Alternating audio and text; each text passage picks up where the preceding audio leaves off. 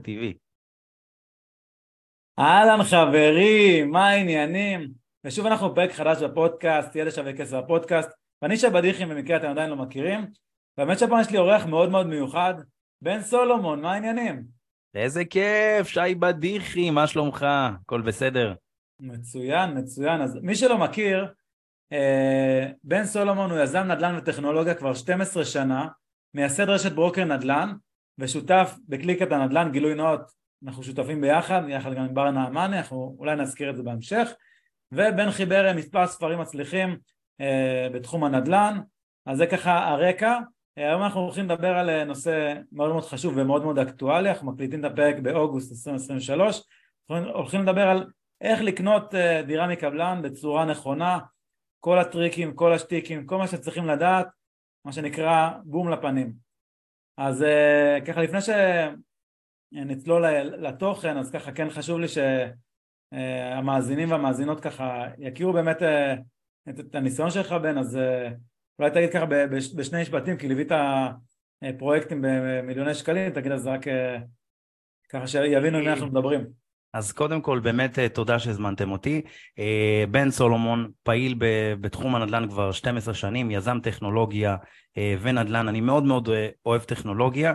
בצבא עברתי הכשרות בבסיס ממר"ם, אתה בטח מכיר, והייתי ככה בטכנולוגיה בצבא. ומשם כל הדבר הזה ואהבה גדולה מאוד לטכנולוגיות, אפיינתי לא מעט מוצרים טכנולוגיים, ביניהם האתר שלנו, של רשת בוקר נדל"ן, שהוא היום הגדול ביותר בתחומו, אה, פורטל שמכניס אה, עשרות אלפי גולשים בכל חודש, אז זה כיף גדול. מבחינת ניסיון פרקטי, ליוויתי, כמו שאמרת, פרויקטים בהיקפים של מאות מיליוני שקלים. בימים אלה, פרויקט בדרום בשווי של כמאה, זאת אומרת, היקף של משהו כמו 150 מיליון שקלים, וכמובן, מה שאנחנו עושים באשדוד, שזה גם בהיקף של כמה עשרות מיליונים. אה, וההתמחות שלנו העיקרית זה ליווי משקיעים, שיווק פרויקטים, אה, וגם קצת, אה, אפשר לומר, בקטנה תיווך, יותר חיבורים וכאלה, זאת אומרת, אנחנו לא פונים לאנשים עבור לתווך להם עסקאות, הם מגיעים אליי, ואז אני בעצם מבצע את החיבורים בעזרת רשת ברוקר נדל"ן. מעבר לזה, גם כמו שסיפרת, כתבתי ארבעה ספרים שלשמחתי מאוד מצליחים, וזה כיף גדול. זה בגדול. מעולה. אז אז בוא נראה איך אנחנו לוקחים את כל הניסיון העשיר שלך בנדל"ן ויוצרים פה בפודקאסט הקרוב מדריך פרקטי למי שרוצה לרכוש דירה מקבלן שלב אחרי שלב. אז בואו בוא נתחיל ככה מההתחלה.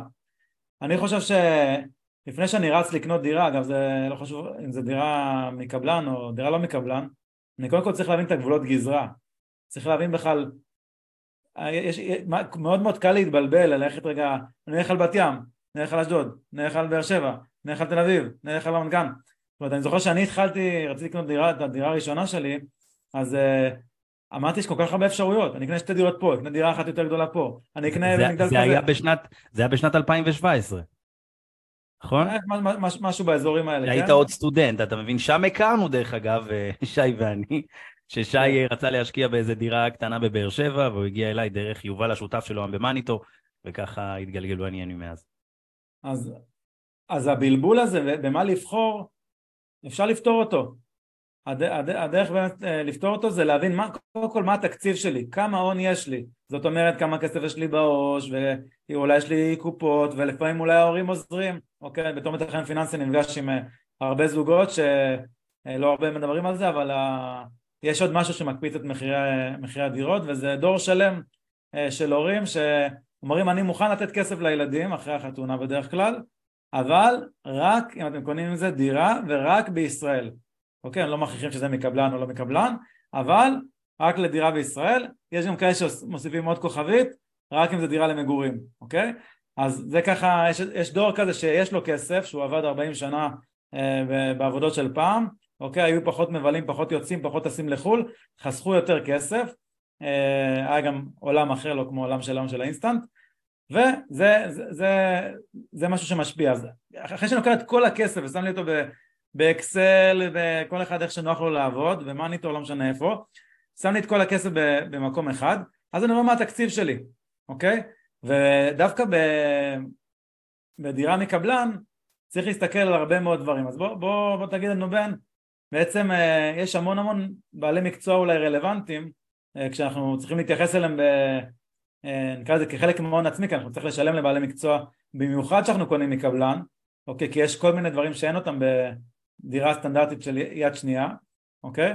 אז קודם כל איזה, איזה בעלי מקצוע בכלל רלוונטיים, ואז ננסה להבין איפה כן, אני של... שם אותם בתקציב שלי. שאלה נהדרת. אמ, כמו שאמרת, אתה מתכנן פיננסי, אז אתה תמיד מתחיל מה, מהדבר הכי חשוב, מהראש, שזה בעצם התקציב. מהתקציב נגזרים בעצם הצרכים שלנו, אה, הרצונות שלנו. יכול להיות שאנחנו, יש לנו אה, רצון אה, לקנות וילה בהרצליה פיתוח, אבל התקציב אומר לנו דירה קטנה בירוחם. אז התקציב הוא בעצם באמת, הוא, ה, הוא, ה, הוא האישו פה הגדול. מתוך התקציב הזה אנחנו בעצם גוזרים את כל, את כל, התוכנית, אה, את כל התוכנית עבודה, את כל, כל התוכנית עבודה שלנו. עכשיו, מבחינת אנשי מקצוע זה באמת תלוי עד כמה המשקיע מודע אה, לאתגרים ולבעיות שיכולות לצוץ אה, אה עם, עם ההתקדמות אה, בעסקת ה, בעסקה עם הקבלן. זאת אומרת שככל שאתה מודע לסיכונים, אתה ככה רוצה יותר להגן על עצמך. אני מדבר כרגע על באופן כללי. זאת אומרת שאם עכשיו... אם עכשיו נחשפתי לאיזה הרצאה של שמאי שהסביר לי מה הערך מוסף שלו שיכול להגיע כאשר אני רוצה לקנות מקבלן, אז יכול להיות שתיפתח לי איזה נורה בראש שאומרת לי וואלה, שמאי סבבה לי. למרות שאם לא הייתי מכיר את השמאי, הייתי אומר, מה עכשיו שמאי בדירות קבלן, מה אני צריך אותו? אתה מבין? זאת אומרת, השאלה היא מה, מה רמת מודעות. אותו דבר לגבי עורכי דין, זאת אומרת, לא כל הלקוחות לוקחים עורך דין, למרות שזה דבר קריטי. זאת אומרת, הרבה מאוד לקוחות לוקחים, זאת אומרת, משלמים כסף לעורך דין של הקבלן, וזה מבחינתם סוגר להם את הפינה, אז אנחנו פה להגיד, חבר'ה, תיזהרו, בטח בעניין של העורך דין, חשוב מאוד לקחת עורך דין שלנו. אז אם הם מחשבים ככה את באמת אה, באופן אה, ככה גס, האנשי מקצוע שהם באמת קריטיים לעסקה, אני לא מדבר על המעבר שייתן לנו, אתה יודע, ממש אה, ראייה של מקרו על כל העסקה ולקבל תובנות הרבה יותר תובנות מאוד מאוד חשובות, כי שמאי לדוגמה נוגע בעניינים של תב"ע, התפתחות וכל הדברים האלה, מה שעורך דין לא נוגע. עורך דין בעיקר מפרק את החוזה לפרטי פרטים, בשביל שאנחנו כלקוחות קצה נתקדם לעסקה, כאשר אנחנו יודעים אה, את כל האספקטים המשפטיים בעצם בעסקה עצמה. אז אם אנחנו מסכמים את זה, יש לנו את העורך דין שהוא קריטי, יש את היועץ משכנתאות שגם מומלץ אה, בטח בעסקאות שהן גדולות, כל עסקה מומלץ יועץ משכנתאות חיצוני של עובד בבנק, אבל נניח בעסקאות כמו נגיד שליווינו עכשיו באשדוד, עסקאות שהן נניח 2.5-3 מיליון שקלים, החיסכון אה, במשכנתה יכול להיות הרבה מאוד כסף, אה, בטח בכל העניין של הקומבינציות, של, שתכף נגיע לשאלות האלה, אתה יודע, של החלוקה של 15, 85, 10, 90 וכל, יש גם 5, 95, צריך לראות איך חוטפים את זה, אבל יש את העורך דין שהוא קריטי, יש את השמאי, ובסוף התהליך יש את הבדק בית, שגם ככה נדבר על זה בטח אה, בהמשך, אבל זה באמת אנשי מקצוע שחשוב אה, מאוד אה, להיות איתם. כמובן, שוב, זה הכל עניין של מודעות. אם אנחנו יכולים גם מההתחלה לקחת מתכנן פיננסי, זה לא משנה אם זה אתה או מישהו אחר, שבאמת ייתן לנו איזה ראיית... ראייה כוללנית כזאת על כל העסקה, כי בסוף המתכנן פיננסי בעצם יכול להגיד לנו זה יעלה לך ככה, זה יעלה לך ככה, ובאמת לראות ברמה של האקסל מה, מה יושב לנו בצורה הכי טובה, אבל זה תכלס האנשי מקצוע. אה, מעולה, אז אני, אני רוצה להגיד פה שני דברים. קודם כל יש את הדיאגרמה המפורסמת, מה שנקרא דיאגרמת ויאן, אה, שאומר יש מה שאני יודע שאני יודע, מה שאני יודע שאני לא יודע, ויש את העולם הכי גדול, מה שאני לא יודע שאני לא יודע. אז, אז ככה, ככה זה ב, בעולם ההשקעות, או בכלל בכל עולם שאני מתחיל לחקור אותו, ובפרט בעולם של עסקאות מקבלן, אוקיי?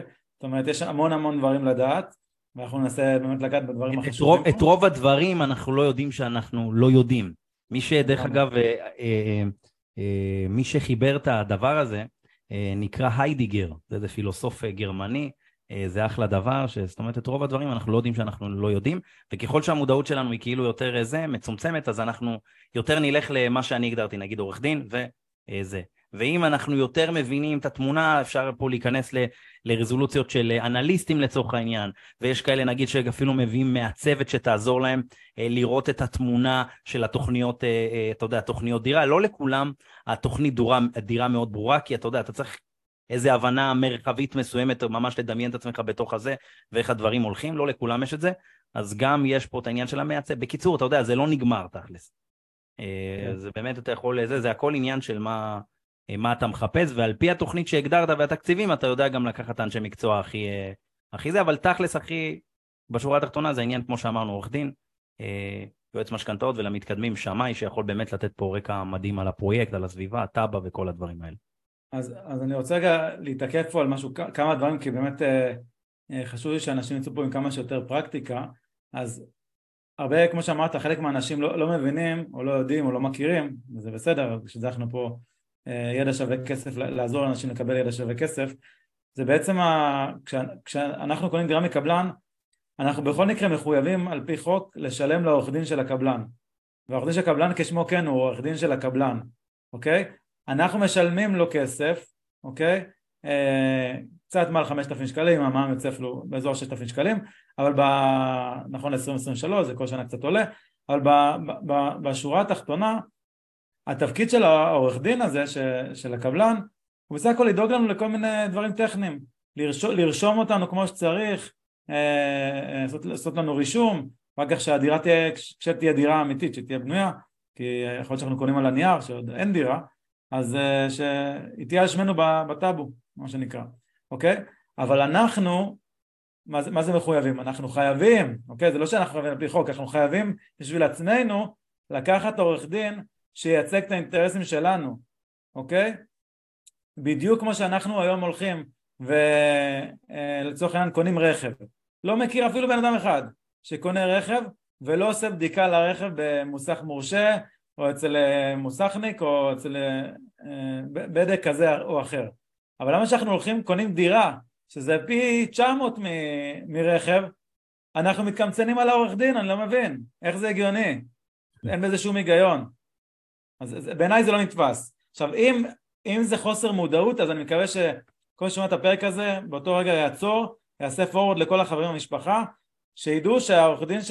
של הקבלן הוא לא מייצג את האינטרסים שלהם בפן המסחרי, אוקיי? או בפן, אה, אה, שאת... מה, שאתם סוגרים, מה שאתם סוגרים גם, גם בפן המשפטי. משפטי, כן. גם משפטי, מסחרי, כל, כל דבר, ודרך אגב, גם העורך דין אומר לך מראש, אני לא מייצג אותך, אני מייצג את הקבלן. זה כאילו משהו, גילוי נאות, מה שנקרא. כן.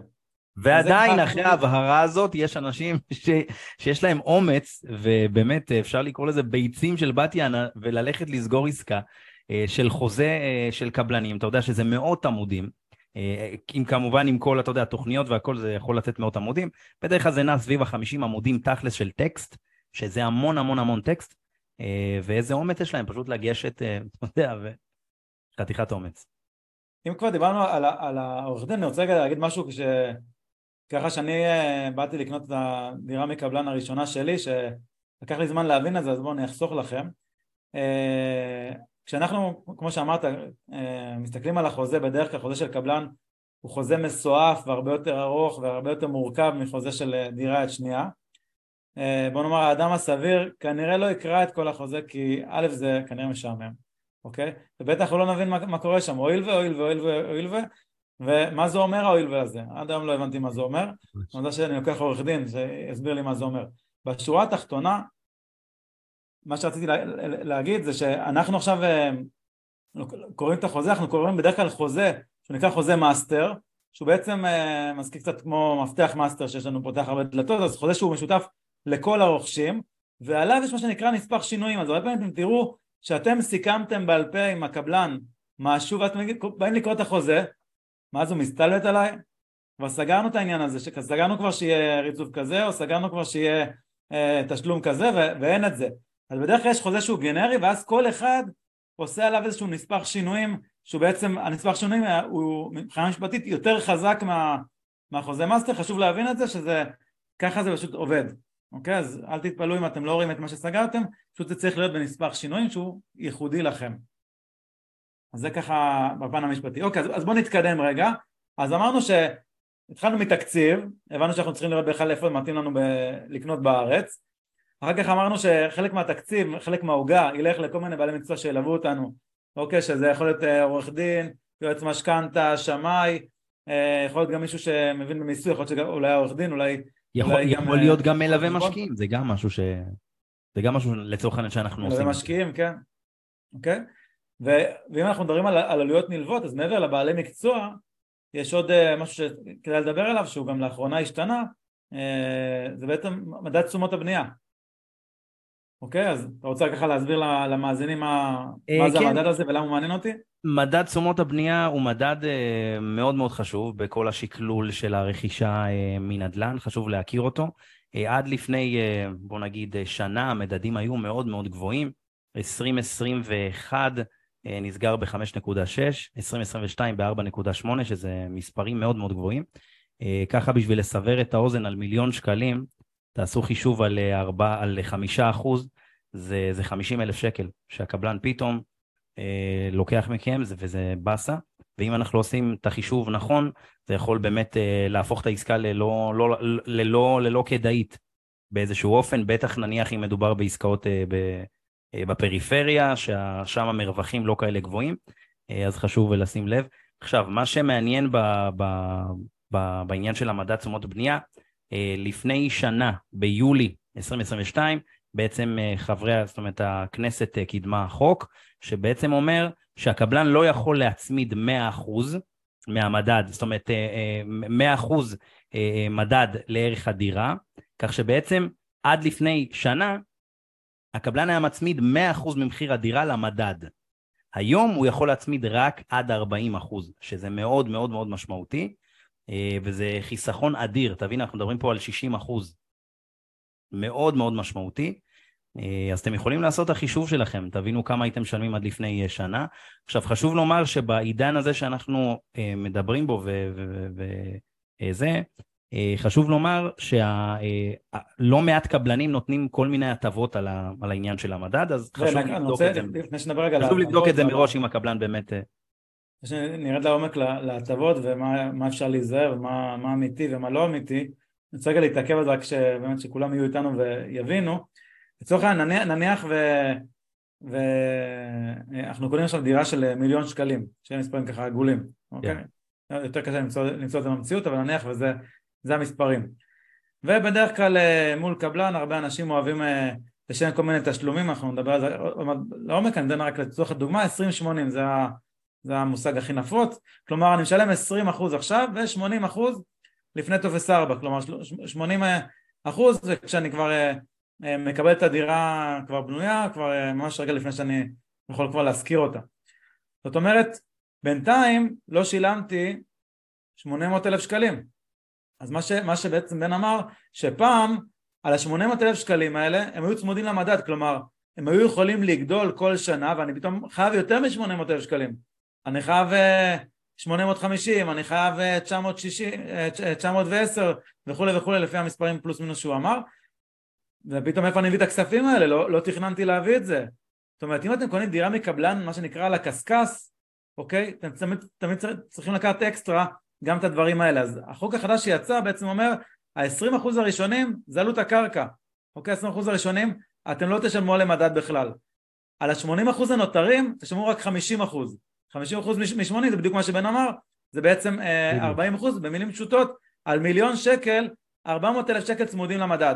אז בואו נראה, אתם יכולים להיכנס לגוגל לראות מה המדד עשה, לרשום בגוגל מדד תשומות הבנייה, להיכנס למחשבון ולראות מה הוא עשה בתקופה כזו או אחרת, לכפול את האחוז הזה במה שנשאר לכם, ב-400 אלף, אוקיי? ו- וזה מה שאתם תשלמו אקסטרה אה, אה, לקבלן. חשוב להגיד זה שאם... הרבה, זה הרבה מאוד כסף. הרבה זה מאוד כסף. כן. חשוב להגיד שאם אה, אתם תוכלו להקדים תשלומים, כלומר יש לכם את היכולת כן לשלם, אז הדבר הזה זה לא לנצח, כלומר כל עוד לא שילמתם זה חשוף למדד, אם שילמתם, סילקתם את החוב שלכם במרכאות, אוקיי? אז, אה, אז כבר לא תצטרכו לשלם ה, על החלק היחסי, אוקיי? כדי שעכשיו זה קצת עשה סדר במספרים, מה היה חוק הישן, מה... הסברת את זה מצוין. מעולה. אז, אה, אז הבנו על המדד תשומות בנייה, ועכשיו אני רוצה ככה מניסיונך שראה הרבה, אה, הרבה קבלנים, הרבה אה, טריקים שיווקיים כאלה ואחרים. אנחנו רואים המון המון פרסומות. לא חשוב שמות של חברות אלא חשוב העקרונות. אני עכשיו רואה, רואה פרסומת.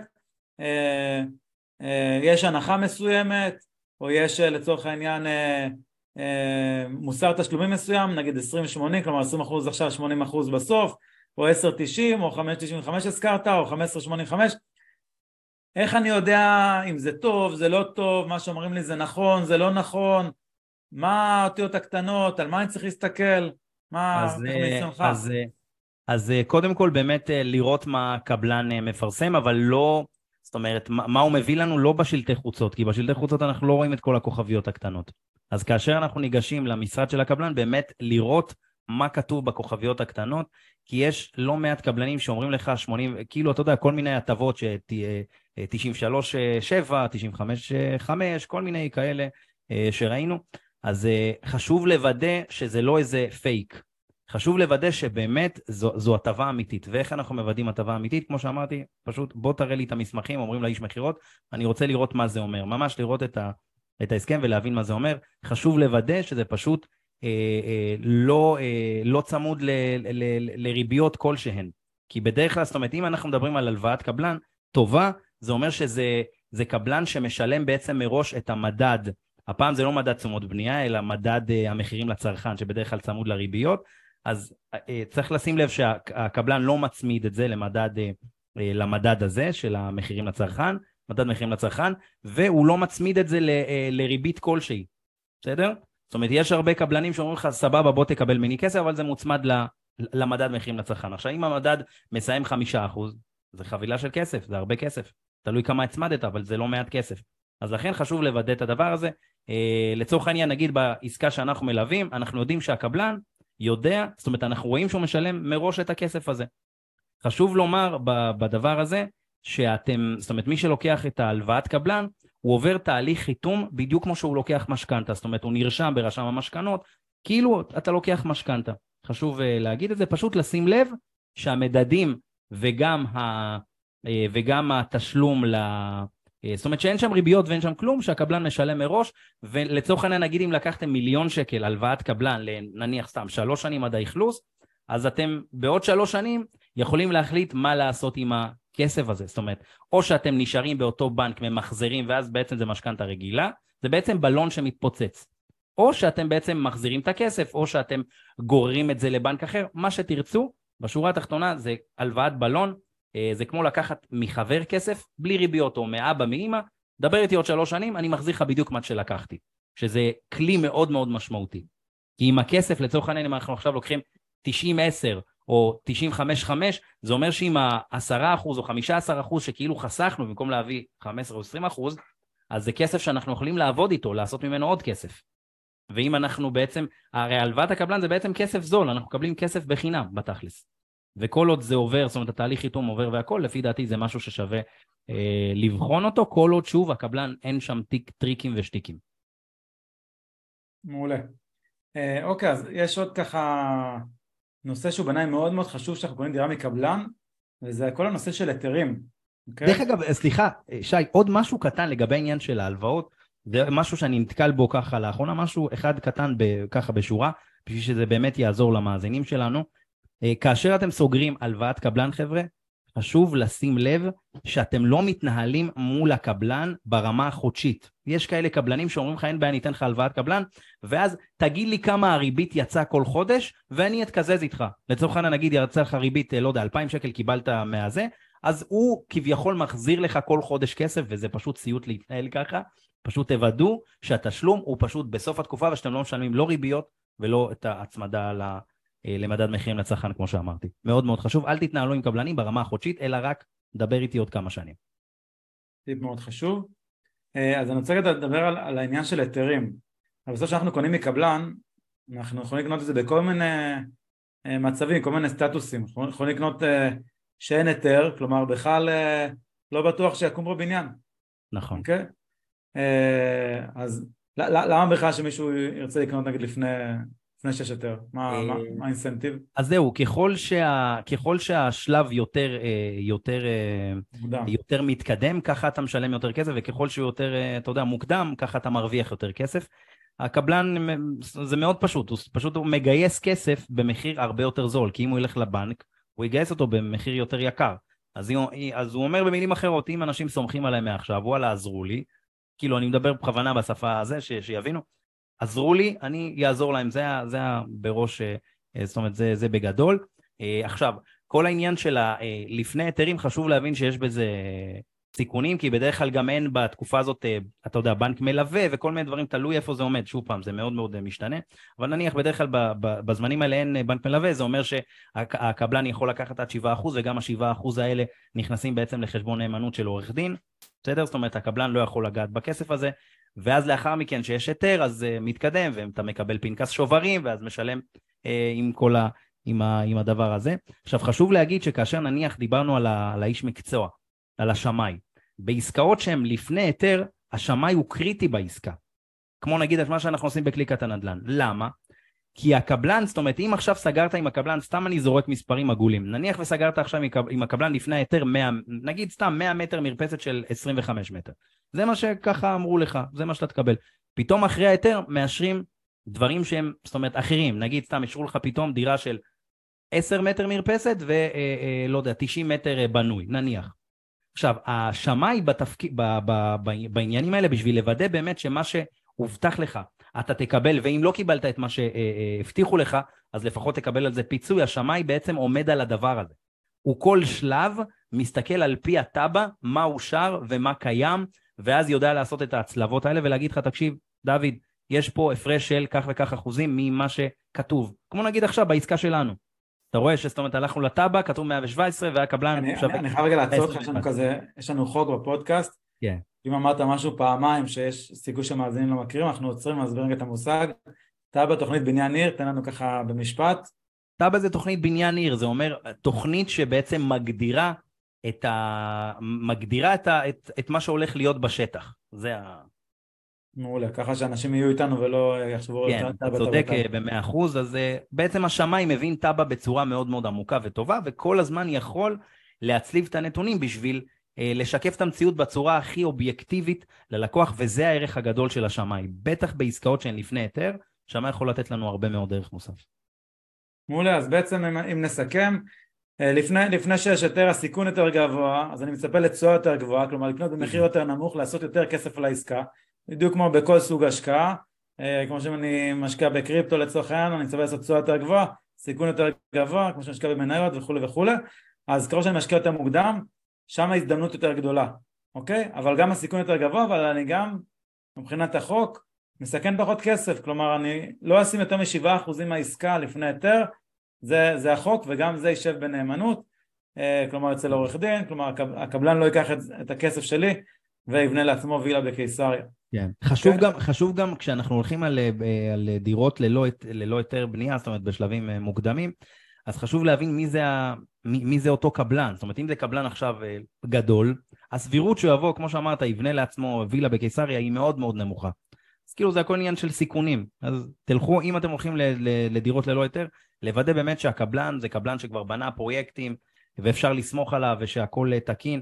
ועוד משהו זה פשוט לראות שהוא באמת זכה במכרז שהוא מוכר לנו. זאת אומרת, אם יש באמת אישורים שהוא רכש את זה, נכנסים פשוט למינהל התכנון, בודקים אה, זה, ואז כמובן הוא נותן לנו אישורים וכולי, אבל גם אה, קטע של באמת לוודא ובאמת להבין עם איזה אה, קבלן אנחנו עושים עסקה.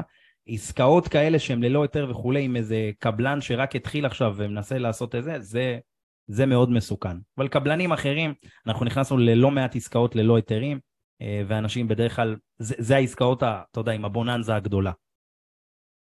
מעולה, אז הזכרת את מנהל התכנון, אז איזה, עוד אתרים חשוב להכיר ככה שאנחנו בוחנים עסקת נדל"ן ובפרט אה, מקבלן? יש את מנהל התכנון, אחרי זה אפשר לעשות רשימה של לינקים, בכיף. אפשר להביא להם לינק אחד, ושיש יש, יש לנו ממש את כל הדברים החשובים. מנהל התכנון, יש את GovMap, שהוא מאוד מאוד טוב. מנהל התכנון בעצם נותן לנו את כל מה שקורה כרגע בתכנון של הטבעות, בעצם להבין מי זכה במכרזים וכל הדבר הזה. אה, ויש את ה-GovMap שבעצם נותן לנו את כל מה שקשור בעסקאות ומידע על הסביבה אה, ברמה של, אה, זאת אומרת ברמה של מפה, כולל גוש וחלקה וכולל כל הדבר הזה. להסביר מה זה גוש וחלקה? כרגע לא, לא, לא, לא, לא צריך לרדת פה לעומק, אבל זה כבר מול העורך דין יבדקו את כן. הדברים. וגם כמובן רשות מקרקעי ישראל.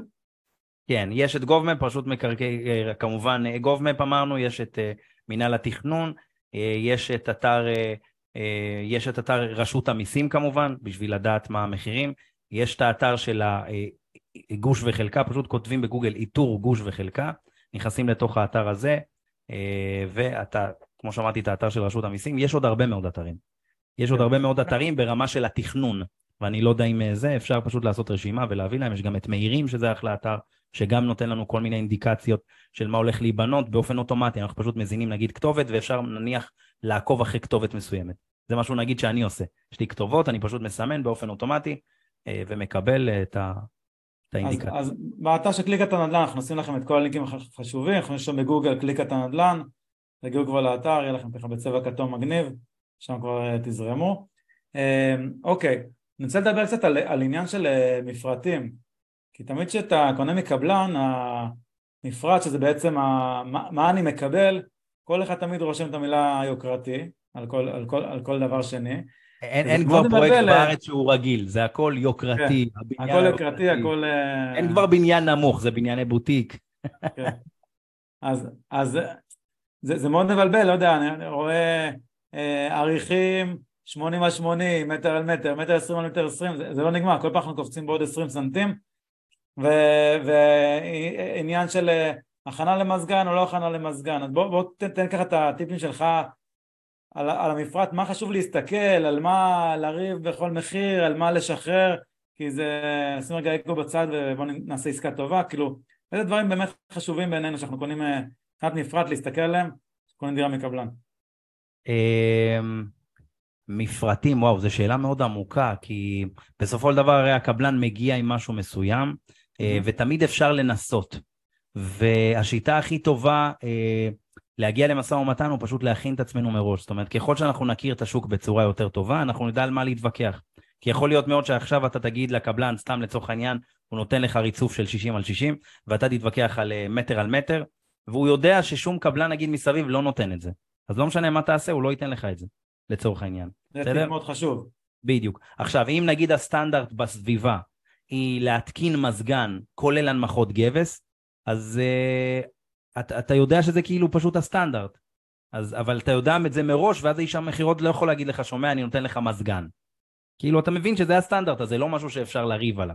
אז בשורה התחתונה זה באמת לדעת, להכיר את המפרטים של הזה, ואז נניח סתם, אם חקרנו נגיד חמישה קבלנים, ואנחנו רואים שרובם נותנים ריצוף מסוים, ופתאום הקבלן הזה שאנחנו אולי אוהבים יותר את הפרויקט שלו, לא רוצה לתת את הריצוף הזה, אז אתם יכולים להעלות את זה ולהגיד לאיש מכירות, שומע, אני רואה שהקבלנים האלה נותנים, זה ממש מסחרה, זה לא איזה, איזה, פשוט לדעת את המתחרים בצורה טובה, אה, ממש להיכנס לראש של אה, אנשי מכירות, להכיר את המתחרים, הרי כל איש מכירות טוב של קבלן מכיר את הסביבה שלו מאוד מאוד טוב, של ה, זאת אומרת, הקבלנים, את המתחרים שלו מאוד טוב.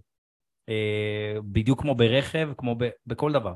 גם אם אתם הולכים לקנות רכב, אם אתם לא תדעו מה המתחרים נותנים, מה הסביבה, ולא עשיתם סקר שוק, על מה תתווכחו. זאת אומרת, אתם תשבו, תגידו, אני רוצה, בסדר, אתה יכול לרצות. כאילו, צריך לדעת, זאת אומרת, לעשות את המחקר הראשוני, ואז על זה לבנות בעצם את האסטרטגיה של, של הדברים שבאמת חשובים לך. אם חשוב לך ריצוף מטר על מטר, תראה מה אתה יכול להוציא. בסוף הקבלן לא ייתן לך הכל. בשורה התחתונה, בסוף הכל זה כסף. תראה מה חשוב לך, תעשה את המחקר שוק שלך, ואז תתמקד בזה, ואני מאמין ש... אתה תגיע הכי קרוב למה שאתה רוצה, אם אתה תדע באמת ותבין את השוק טוב. מעולה, אז אני אתן ככה עוד איזה טיפ לסיום בנושא הזה, משהו שלא הרבה אנשים חושבים עליו, זה עניין של אה, שקעים, אוקיי? זאת אומרת, אה, אני יכול להגיד היום שעברתי דירה ככה לפני כמה חודשים, ויש לי איזה שלושה ארבעה שקעים במטבח, אה, אולי אפילו יותר, אני לא בטוח, שזה ממש נוח, לפני זה לא היה לי את זה, אוקיי? שזה היה פחות נוח. אז הרעיון הוא שבעצם כשאתם קונים דירה מקבלן על הנייר, אז יותר קל להזיז בתוכנית אם יהיה עוד שקע, פחות שקע. אבל אחרי כבר שהדירה בנויה, אה, צריך לקרוא לדוד, אה, לא האינסטלטור, דוד החשמלאי, להזיז את השקע מפה לפה, להוסיף עוד שקע, אין בעיה, 250 שקל ביקור. אז כדי למנוע את כל ה-250 שקל האלה, כפול, יכול להיות גם 10 כאלה, אוקיי, שתרצו להוסיף אחר כך, תנסו לחשוב על זה מראש, אוקיי? ויש עוד דבר שכדאי להכיר, זה מה שנקרא מחירון דקל, אוקיי? זאת אומרת, כל עוד הכל על הנייר, וכמו שאומרים הנייר סופג הכל, אז uh, על הנייר ואתם מסכימים משהו עם הקבלן, אז, אז הכל בסדר, אבל אחרי שכבר נבנה, אז כל שינוי עולה כבר הרבה כסף לפי מחירון דקל, ו... כן, אבל מחירון דקל, אני, אני אגיד לך מה, זה אני מכיר פשוט מקרוב, מחירון דקל הוא, הוא פחות, זאת אומרת, הוא נותן לך איזו אינדיקציה שהיא כאילו מאוד מאוד רוחבית וכללית. וזה תמיד, אתה יודע, נגיד, כשעושים, נגיד, אה, סתם נגיד אינסטלטור, אני מדבר אלה שעובדים במחירון דקל, בדרך כלל מחירוני דקל זה מול הרשויות, ואתה יודע, ארגונים, וכאילו זה כאילו ממש סטנדרט, כמו מחירון לוי יצחק לדירות, אז יש מחירון דקל לענף הבנייה. בסדר? אז זה תמיד אומרים מחירון דקל מינוס 20, מחירון דקל, זאת אומרת זה שכתוב עכשיו שסתם אני זורק, כן? ברז עולה התקנה 2,000 שקל מחירון דקל, זה לא מה שאנחנו צריכים להקשיב למחירון דקל. זאת אומרת דווקא במקומות האלה של מחירון דקל, אה, כשאתה מכיר יותר טוב ועשית מחקר שוק, אתה יכול באמת לריב על זה. ואז במקום 2,000 הוא פתאום יגיד לך ב-500. כי עשית מחקר שוק ואתה יודע שמחירון דקל הוא, כאילו אל, ת, אל תנהלו על זה, זה בדיוק כמו מחירון לוי יצחק שאומר לכם מחיר רכב לא יודע, 100 אלף שקל ובא לכם להתווכח כי הכרתם ולמדתם שזה לא 100 אלף, אתם יכולים להשיג את זה ב-85 אלף שקלים. אותו דבר, זה לא איזה, אפשר להתווכח על זה וחשוב שיתווכחו על זה, כי מדובר בהרבה כסף. מעולה, אז הנה עוד טיפ ככה איך לחסוך פה הרבה כסף. אה, מצוין, אז בואו ככה נתקדם בשנים, כבר קנינו את הדירה, כבר רתמנו, עורך דין היה, הבאנו את השמאי שיבדוק את הגרמושקה וכל מה שצריך, אה, ולקחנו גם יועץ מימון שיעזור לנו לבחור אה, אנחנו שמים עשר בהתחלה או עשרים בהתחלה או משלמים את הכסף מהר או דווקא לוקחים אותו לאט ומשקיעים את הכסף במקום אחר. ואז אה, הקבלן מתקשר אליי ואומר לי שי בוא קח דירה. מגיע לך אוקיי חיכית את השנה שנתיים שלוש ארבע תלוי באיזה מצב קניתם אוקיי ובוא בוא קח דירה אז מה מה השלב שאנחנו צריכים לעשות פה מה הדבר הכי חשוב שצריך לעשות ממש ברגע שמגיע הטלפון הזה. שהקבלן מחייג אליך ואומר לך, שי יקר, בוא תיקח דירה, יש פרוטוקול מסירה, בוא תחתום. אתה ישר קודם כל אומר, וואו, תודה רבה, איזה כיף, יש לי כבר דירה. שזה מהמם, זה אחלה זה, צריך לברך. ודבר שני, פשוט לזכור אה, להכניס מראש לתוך ההסכם, זה אמור להיות אה, כמה שנים לפני, אבל אם לקחתם עורך דין תותח, אז הוא ככל הנראה יכניס את זה לנספח שינויים. אה, כוכבית קטנה שאומרת שאת הבדק בית אתם מביאים והקבלן חשוב מאוד שהוא יכבד את הבדק בית כי הרבה פעמים בחוזה master הקבלנים פשוט כותבים אה, זאת אומרת שהבדק בית שלהם ואז אין לנו מה לעשות עם זה יותר מדי חשוב להכניס את זה לנספח שינויים כי אחרי זה שלוש שנים אחרי או שנתיים אחרי שנקבל את הדירה תהיה לנו בעיה בעניין של הבדק בית אז חשוב להבין כי מה שחתמתם עליו אחרי זה מאוד מאוד קשה אה, לתקן אז נניח שהכל נעשה תקין ומתקשרים לשי שלקח עורך דין תותח לפני שלוש שנים והוא מגיע לקבל את הדירה, חשוב להגיד להם, זאת אומרת חשוב לבק... זאת אומרת להגיע לפרוטוקול מסירה עם אה, בדק בית, שמומחה בדק בית הוא בעצם מהנדס. הוא מהנדס שמגיע עם כל מיני מכשירים ומכשורים, ואתה יודע, אני ראיתי דירות שנמסרו, אחי, במצבים פשוט מטורפים. כאילו, אנשים פותחים את הדלת, פתאום, זאת אומרת, אפילו האסלה לא עובר, כאילו, אתה נתקע באסלה עם הדלת. נתקע בכיור עם הדלת. כל מיני דברים שהם באמת הזויים, אה, והקבלנים דרך אגב מבינים את זה. ואפילו על פי מחקרים בטכניון לפי דעתי התפרסם, 100% מהדירות בישראל, 100% מהדירות בישראל יש להם ליקויי בנייה. אתה שומע מה אני אומר? וואו. זה מטורף, אז כאילו, כמה שקלים כמובן, ב, ב, ב, כמובן ב, בהשוואה לדירה, זה עולה משהו כמו בין 2,000 ל-3,000 שקל לדירה, שווה כל שקל ומעבר לזה, וחשוב להגיד שאת הסכום שאתם השקעתם, ב-99.9 מהפעמים אתם תחזירו. בסדר? כי מהניסיון שלי, בבדק בית, התיקונים נעים בין 20 ל-50 אלף שקלים, תלוי, תלוי גם כמובן מה השווי של הנכס, של הדירה. בסדר? זאת אומרת, אתם תחזירו את זה פי כמה. אתם שילמתם 2,000, אתם תחזירו 20. הרווחתם פי 10. מאוד מאוד חשוב. אה, לא לחתום לפני שיש בדק בית. חבר'ה, זה, זה באמת... אה, אה, זה באמת... אז כל, כל מי ששומע או שומעת אותנו כרגע וכבר חתמתם על הסכם מקבלן זה הזמן לשים בגוגל קלנדר שלכם, או אתם ב-iCloud או whatever, ביומן, באמת תזכור את זה, חשוב להוסיף לכם אה, בדק בית שלא תשכחו את זה, מדובר פה על הרבה מאוד כסף שאתם יכולים לחסוך, תעזבו כסף, זמן ועוגמת נפש ומקומות שאתם לא רוצים להיות בהם, אוקיי אז... אה, זה, אחרי שחתמת על פרוטוקול, אחרי שחתמת על פרוטוקול, כל דבר זה פשוט סרט. זה סרט כי הקבלן עוד פעם מוציא כסף ועוד כסף, אף אחד לא אוהב להוציא כסף, אוהבים לקבל. אז לכן אתם צריכים להבין, הכל שיהיה מסודר, כי הרי לפני הפרוטוקול מסירה, זאת אומרת, כשאתם, אחרי שאתם מאשרים את הפרוטוקול מסירה, הרי נשאר איקס כסף, בדרך כלל עשרה אחוז, למסירה. הקבלן מחכה לכסף הזה. כי עשרה אחוז מכם כפול אלף האנשים שגם בפרויקט הזה, או לא יודע, 300, 400 יחידות, לא משנה כמה, זה מדובר בהרבה מאוד מיליונים. אז אה, לכן, זאת אומרת, אתם בעצם תופסים את הכסף אצלכם, את העשרה אחוז האלה, אה, זה כמה מאות אלפי שקלים בדרך כלל, נניח בדירה של, לא יודע, שלושה מיליון שקלים, אז זה יהיה 300 אלף שקל. זה לא מעט כסף, זה קבלן ירצה אה, ולוודא שאתם בעצם מרוצים, ורק לאחר מכן תחתמו על הפרוטוקול.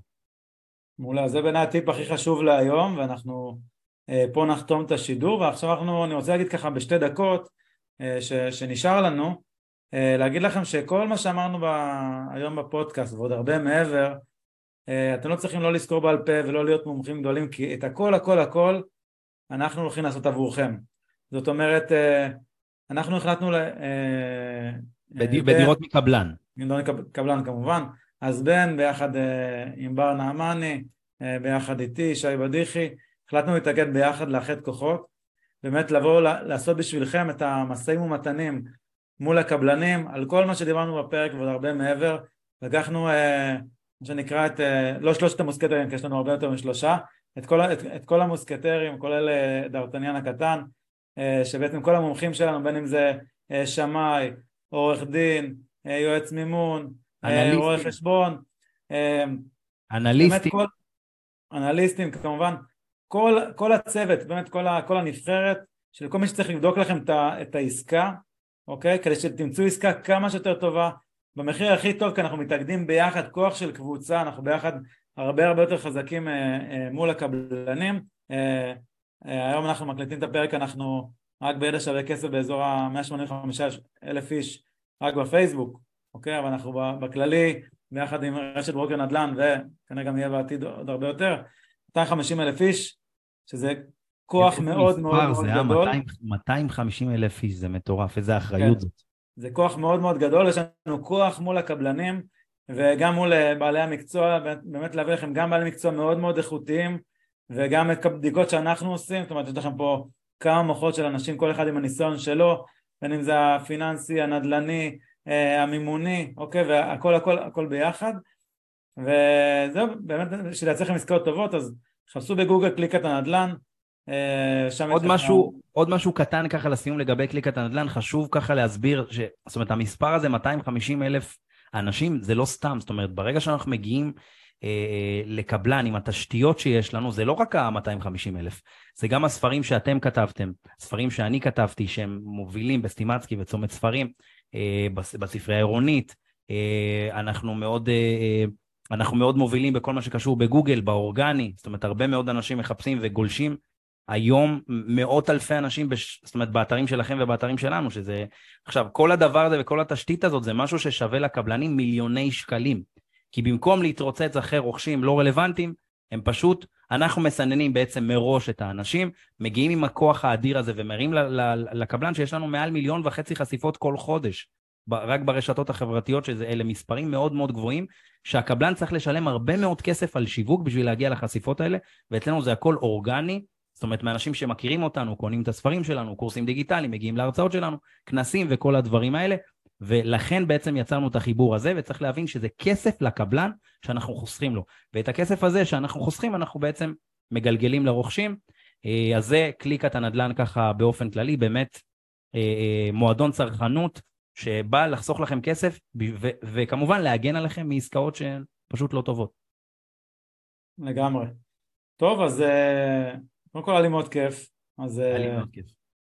אז בן, שמחתי ככה, אם היו יודעים באיזה שעות אנחנו מקליטים את הפרק אז אנחנו לא, לא, לא נציין, אוקיי? אבל uh, ככה זה נשמור לעצמנו, uh, מי שירצה יפנה אלינו אחר כך נספר לכם הכל בפרטי. אז uh, תודה רבה לכם שהאזנתם לנו, מוזמנים להמשיך לעקוב אחרינו, uh, ידע, ידע שווה כסף לי זה עולה יותר בפייסבוק, ידע מקף כסף co.il, אתר אינטרנט שלנו, או פשוט חפשו ידע שווה כסף בגוגל ותגיעו כבר ל, ל, לכל מקום, טיק טוק, אינסטגרם uh, וכולי, ותמשיכו לעקוב אחרי הפרקים הבאים כי הולך להיות תוכן מאוד מאוד מעניין. וכמובן ניפגש בקליקת הנדל"ן. איזה כיף, תודה רבה שי, היה לי ממש כיף, וחבר'ה, כל מי ששומע שומע את זה, אה, שיהיה לכם באמת המון בהצלחה. יאללה.